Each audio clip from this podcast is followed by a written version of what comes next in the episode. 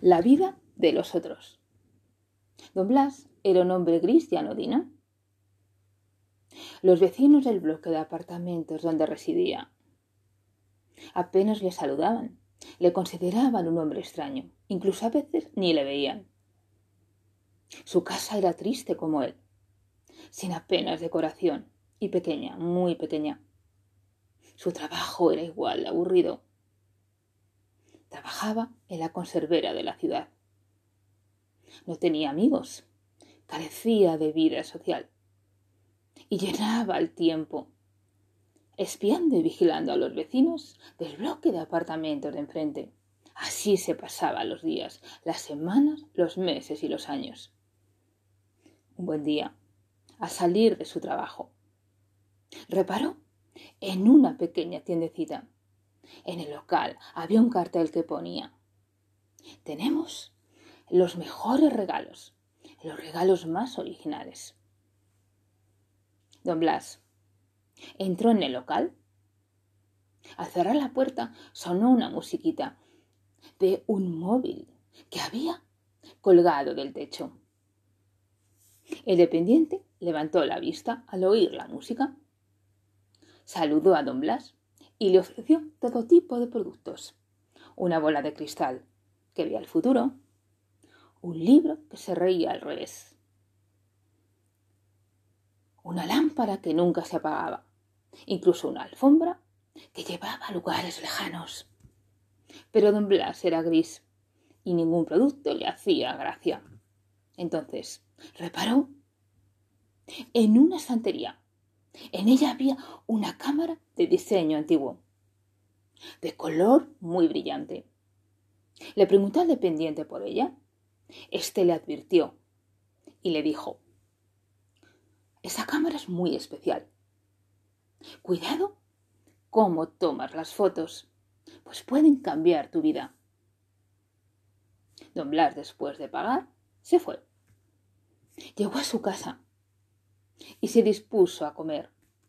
Abrió una lata de guisantes y sacó un sándwich de pavo y queso y lechuga de la nevera.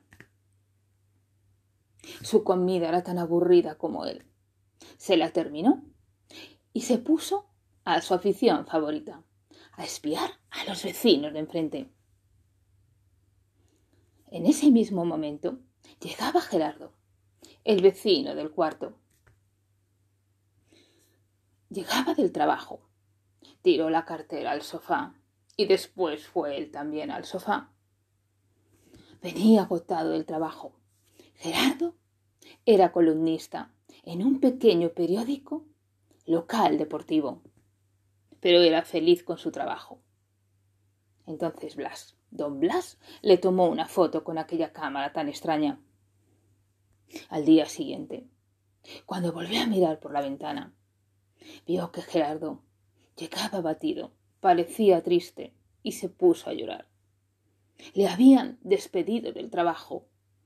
En ese mismo momento sonó el teléfono de don Blas y le ofrecieron trabajar en el periódico de Gerardo. Ese mismo día, al volver del trabajo, se fijó en el segundo, en Diana, ese mismo día va a una fiesta de cumpleaños con todos sus amigos. Brindaron, comieron, bailaron, se divirtieron. Y don Blas les hizo una foto. A la mañana siguiente, Diana se había enfadado con todos sus amigos y se había quedado sola.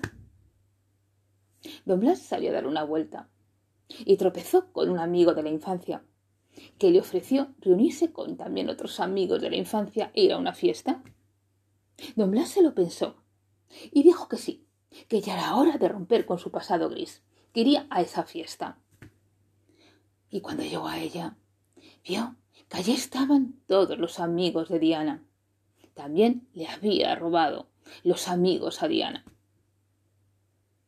Otro día se fijó en los vecinos del primero era un matrimonio feliz. Y les hizo una foto. Al día siguiente, ella abandonó al vecino. Se fue de casa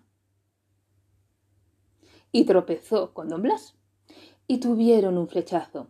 Se enamoraron de forma apasionada. Don Blas ya tenía su vida cambiada. Ya tenía su vida a base de robar la vida a los demás. Otro día intentó hacer una foto al vecino del sexto que volvía del hospital después de una larga enfermedad. Pero al intentar tomar la foto, la cámara enchufó a la cara de don Blas. En ese mismo momento se levantó una ventolera que abrió todas las ventanas de todos los bloques de apartamentos. Y las fotos de Blas, de don Blas, volaron y acabaron en las manos de aquellos que, que salían en las fotos, de aquellos cuya vida les pertenecía. Gerardo recuperó su trabajo, Diana a sus amigos, el vecino del primero a su mujer. Entonces, don Blas se dio cuenta de que no se puede vivir la vida de los otros, que hay que vivir la vida propia.